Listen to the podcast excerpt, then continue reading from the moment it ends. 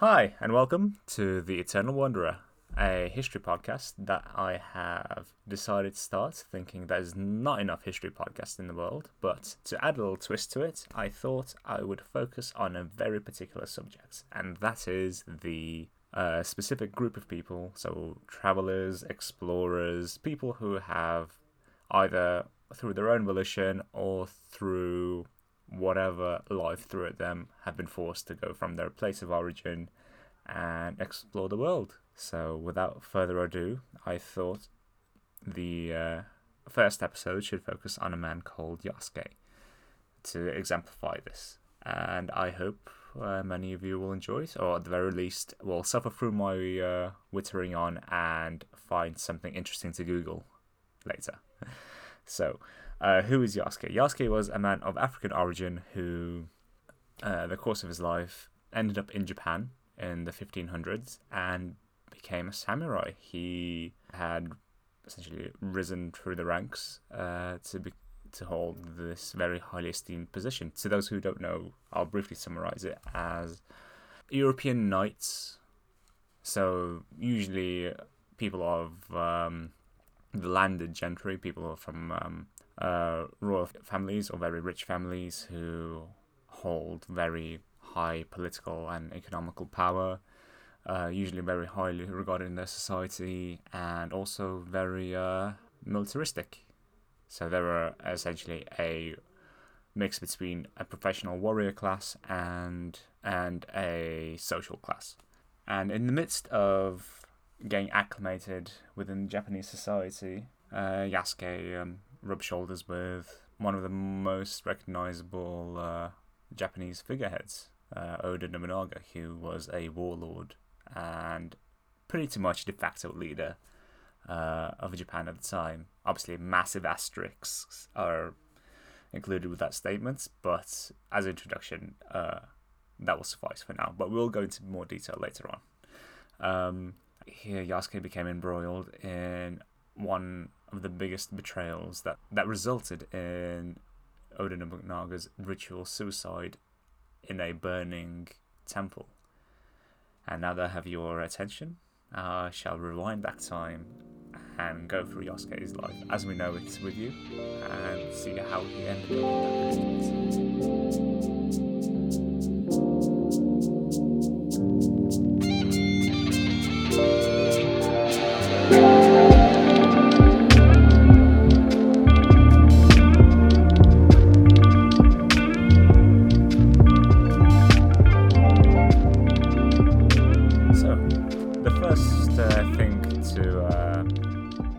in mind is obviously Yasuke's name. As you might be wondering, sounds very Japanese, but obviously with him not being from Japan, what gives?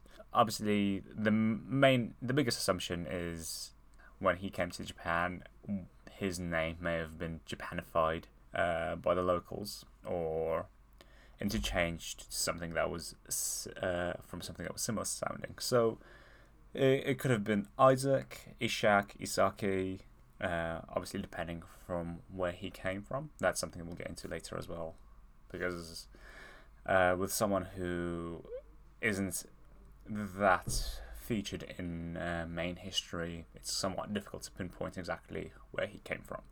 But just to let everyone know going forward, he will be referred to as Yasuke, even though that may have not been his actual name. So, yes, where did he come from? Like I said before, there is difficulty in having a concrete 100% foolproof source. Although we do have Francis Solier, who had written in 1627, so that was like uh, definitely a few decades after mentions of Yasuke uh, ceased to be from primary sources. So we are working with a secondary source, so it's not contemporary. But he has written he came from the Mozambique. Obviously, there is some debate whether that is true. Uh, some historians have pointed out that Yasuke, uh, physical appearance as it's been described, is uh, not that similar to the people who lived in that area at the time. No sources say that he had filed teeth, for example, but there is some credence to that theory, definitely because um, there are records of people from Mozambique uh, coming to Japan as uh, as shipmates, uh, born on board the ships. And some uh, sources also say that Yasuke knew Utenzi poetry, uh, uh, which is from the Swahili dialect and would have been known again from that area at the time. However, there is an alternative theory suggested by the historian Thomas Lockley that uh, Yasuke came from a tribe called the Jang, or if you go by non contemporary British sources, uh, who refer to them as the uh, Dinka people. Um, as British historians are wont to do, they care very little for the naming conventions of the people themselves. So um, that's a not so subtle slight against the British historians. Either way, they would have been situated in what we now call the South Sudan, and uh, the credence for this theory is that um, uh, they match uh, Yasuke's uh, physical description a lot better, just in terms of their darker skin, taller height, and their strength, as Yasuke has been cited as having the strength of 10 men even if exaggerated, he definitely would have uh, been very strong. Oh, although again, to just put uh, a little disclaimer on this theory as well is uh, he would Yasuke doesn't have any um, uh, ritual scars that the males would have had going through their maturity rituals, but again, if uh, Yasuke was uh, taken uh, by slave traders before he could have had a chance to participate in those rituals, then that would explain the lack of any description uh, from historical records when it comes to that about his physical appearance. Uh, so yes, it is most likely that he would have been taken as a child by slave traders, either by the Portuguese or Arabic traders, and uh, from there could have been sold to subsequent parties and ended up in India, either working as a child soldier or other some uh, occupation as that. Again, uh, just judging by his later accolades as being very proficient in uh, fighting, it, it is uh, believable that that would have been the case. And yes, uh, throughout his time in India, he could have either been freed and became his own free man, or continued to the employ of uh, certain traders who would have made him get in contact with the, the Jesuits. So, let me quickly tell you about the Jesuits. Uh, they were formed in uh, 1540, um, but they were called the Society of Jesus. The Jesuits is kind of a name that was initially used as an insult against them, but then it kind of just became their name and they were just missionaries that went to other countries to evangelize and convert uh, people to Catholicism. In doing so, they did do some good. Uh, they set up schools and leper colonies or hospitals. Of course, those were only accessible to people who converted, but uh, they did uh, at least try and educate people. So the schools taught philosophy and grammar. So at the time, very highly prized skills as um, obviously if you were able to read a lot more work that you would be able to do. In addition to that, um, uh, a lot of the work, early work that they did in their missionary work across the globe uh, did um, have a positive effect for historians as well. A lot of the letters they sent back to Rome, giving reports, and the dictionaries they created of the local languages are still highly useful today, just to find out the phonetic uh, pronunciations and the spellings of the words that were used at the time. So it's a treasure trove of knowledge. but uh, before we give them too much credence, um, we should know that they were still made up of uh, highly educated noblemen with influence. And in fact, a lot of the orders that were set up in all of these countries were later expelled because they were um, would have undue influence, shall we put it lightly, for and political interference into those uh, local countries. So they would essentially uh, try and destabilize the regimes so as to allow more conversions for their religion. And um, what made it even more interesting when they came to Japan, uh, I think the f- first earliest record of that is in um, 1543 was the fact that they brought as things to trade uh, one of the things they brought was an arquebus, a matchlock gun, which uh, quickly got picked up by the local warlords as a commodity to be utilized and revolutionize their uh, military strategy. So, one of the reasons they gained such a good foothold in Japan and proved their usefulness to the the locals was because they were essentially priests that were gun runners for all intents and purposes.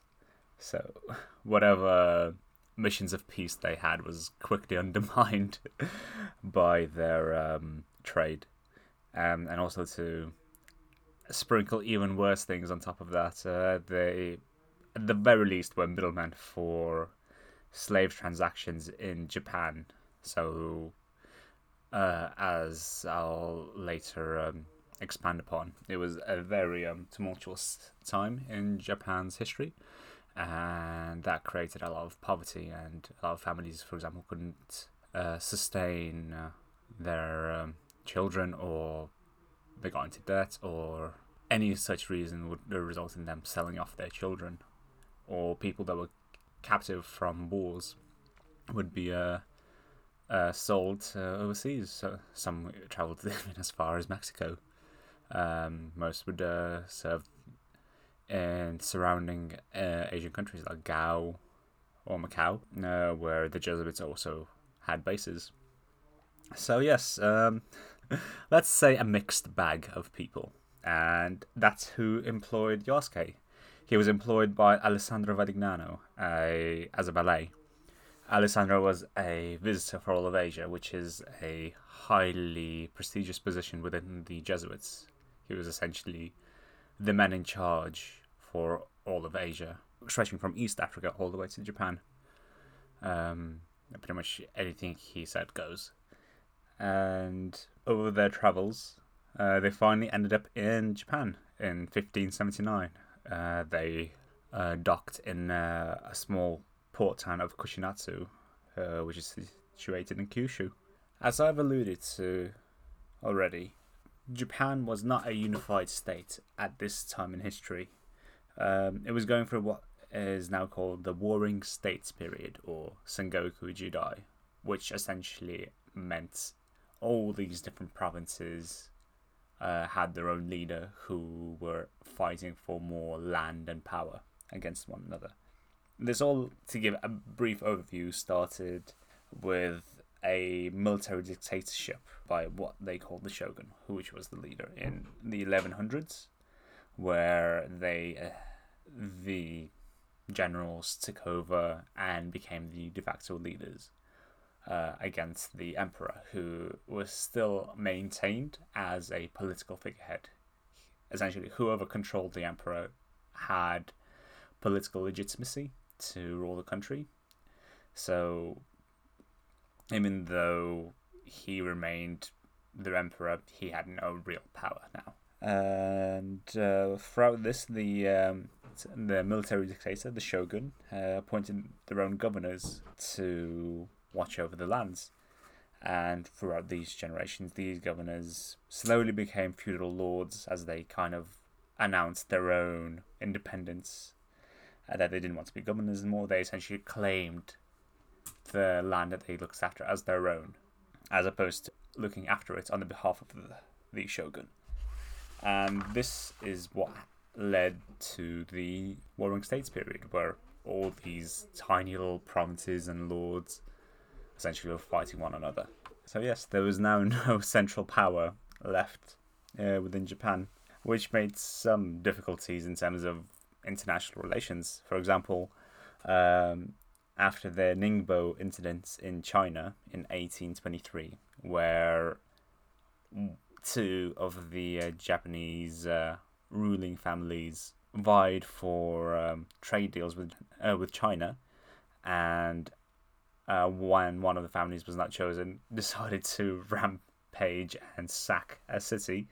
China pretty much cut off all um, direct trade put quite a bit of hardship in Japan in terms of uh, not being able to have basic goods anymore, such as you know silk or uh, certain amenities that they just got used to.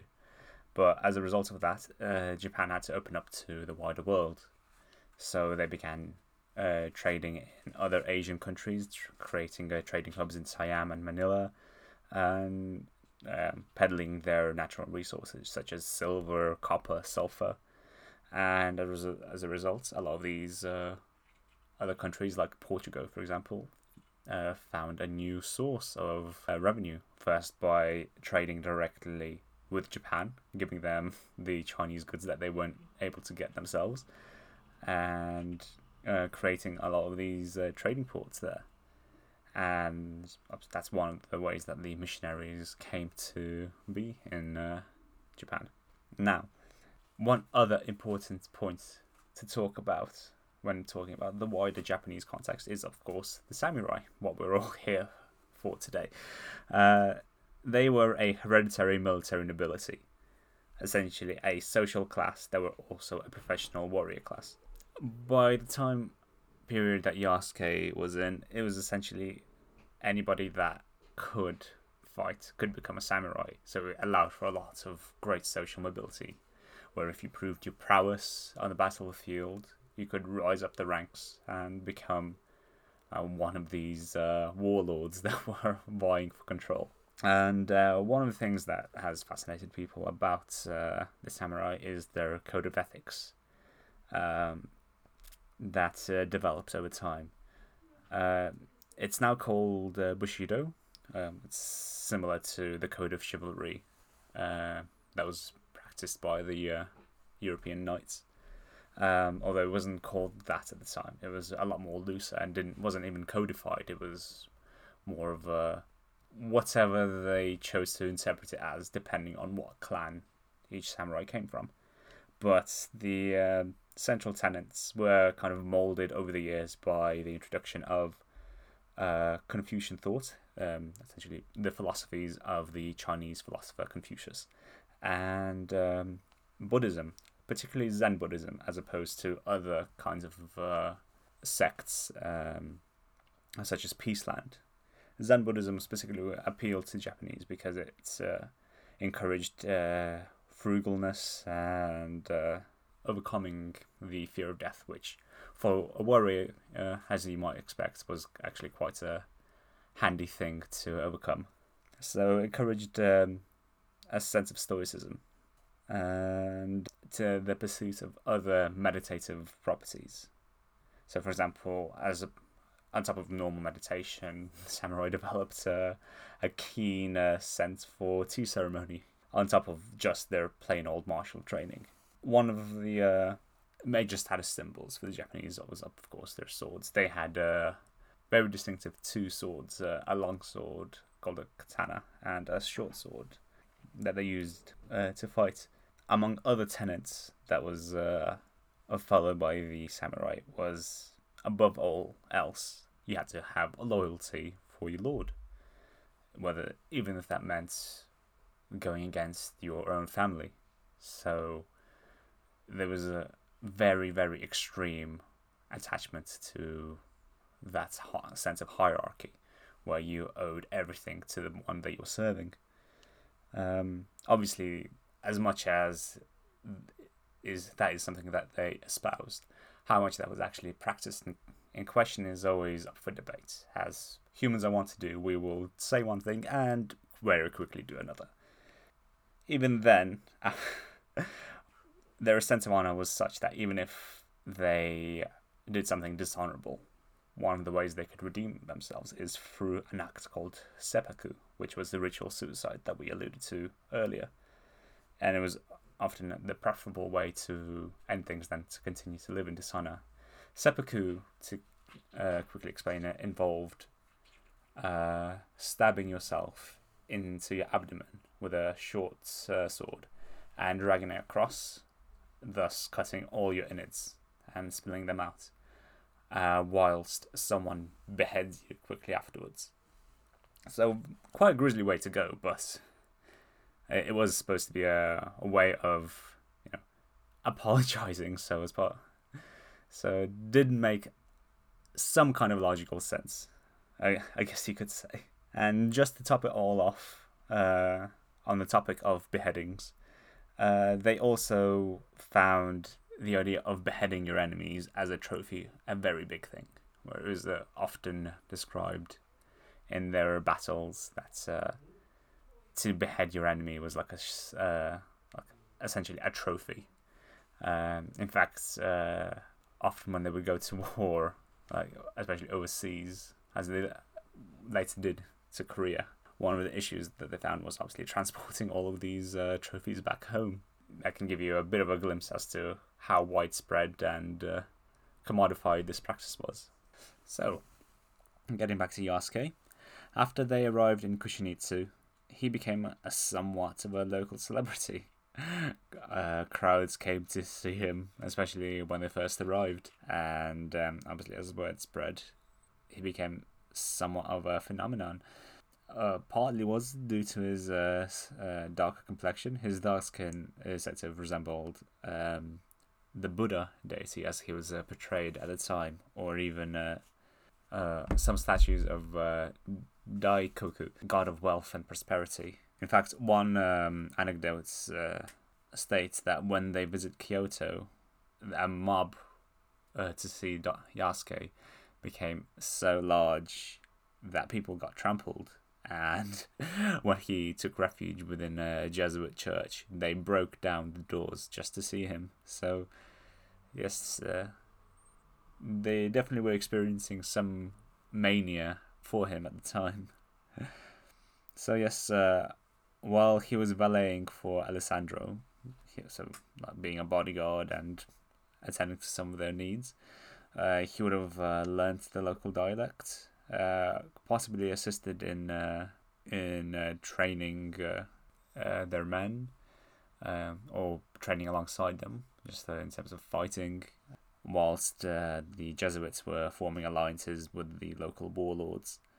Um, for example, obviously, while it may not actually have been him, there are screen decorated screens from Japan that do show Japanese and black men wrestling with one another. So, not to say it was actually Yasuke that was depicted there, but uh, does uh, we can never rule it out.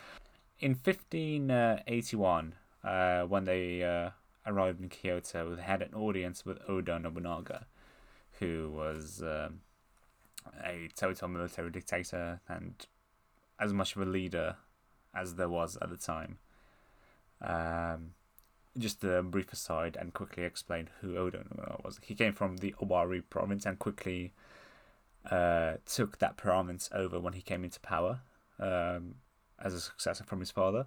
And he was uh, quite cunning and uh, revolutionary in terms of his thinking.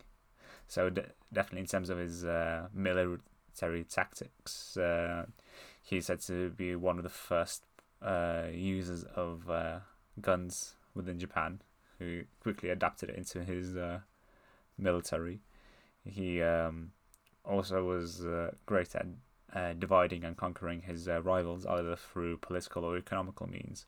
Uh, for example, he quickly supported and then deposed of uh, what was left of the previous shogunate at the time, and essentially forcing the emperor to recognize him as uh, the de facto ruler. Uh, one particularly interesting uh, incident that I wish to share with you was his treatment of the uh, Enryakuji temple, um, which housed. I just can't express how happy I am that I get to say this uh, phrase out loud, a uh, band of fighting monks who uh, were causing uh, trouble in the area by refusing to bow down to him.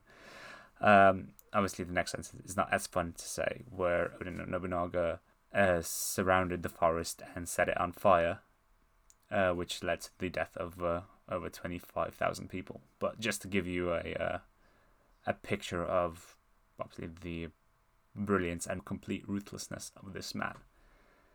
Um, yeah, he was also like a great economic reformer uh, in terms of uh, finding ways to diminish uh, the revenue of his rivals by like abolishing certain taxes like road for roads and uh, guilds. So yeah, he was just uh, as stated before, he was a very uh, important figurehead in Japanese history. And when the when Yasuke and him met together, he was certainly impressed by Yasuke. initially, um, he thought his skin was covered in ink and demanded that it be washed off. A bit of a strange request, but uh, in Japan there was this practice called ohaguro at the time where they would use lacquer, black lacquer, to paint their teeth. So it was a solid black colour, something like nail varnish, and would be applied a few times a week. And this was uh, done by the higher society.